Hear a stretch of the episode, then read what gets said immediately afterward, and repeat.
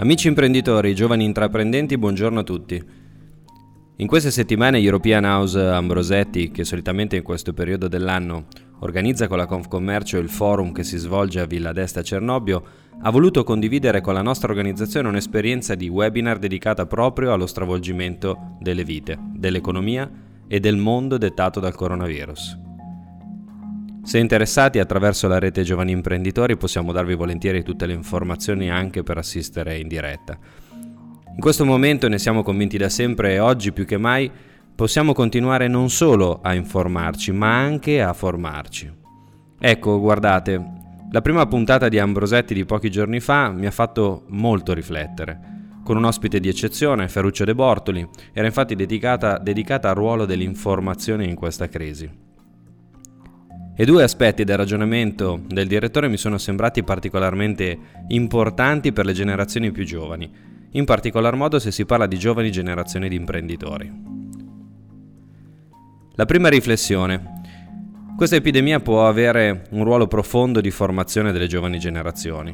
È una crisi paragonabile a grandi stravolgimenti del passato, ma se nel passato un individuo poteva sempre estraniarsi, quasi isolarsi, non prendere parte, Adesso invece paradossalmente, visto che la gran parte del paese è isolata in casa propria, ciascuno deve contribuire riscoprendo le virtù di una comunità civile in lotta con un nemico invisibile e subdolo.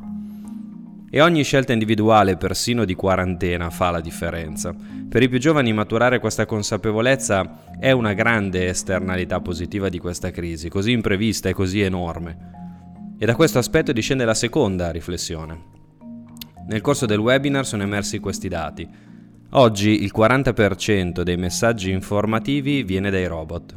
L'ipercomunicazione genera ansia, perfino depressione. Ci sono stati gravissimi errori di comunicazione pubblica che hanno impattato sulla salute pubblica ma anche sui mercati e sull'economia reale. Ecco, da questo possiamo imparare anche nelle nostre aziende. La comunicazione non può essere scollegata dal resto, lasciata andare dove la porta la tecnologia e il fatturato. La comunicazione è delicatissima, deve essere governata dalle persone, considerata importante non perché è in grado di arrivare, ma perché è in grado di selezionare le informazioni. Deve aggiungere valore, non consumarlo, insomma. Improvvisare non è reattività, è irresponsabilità.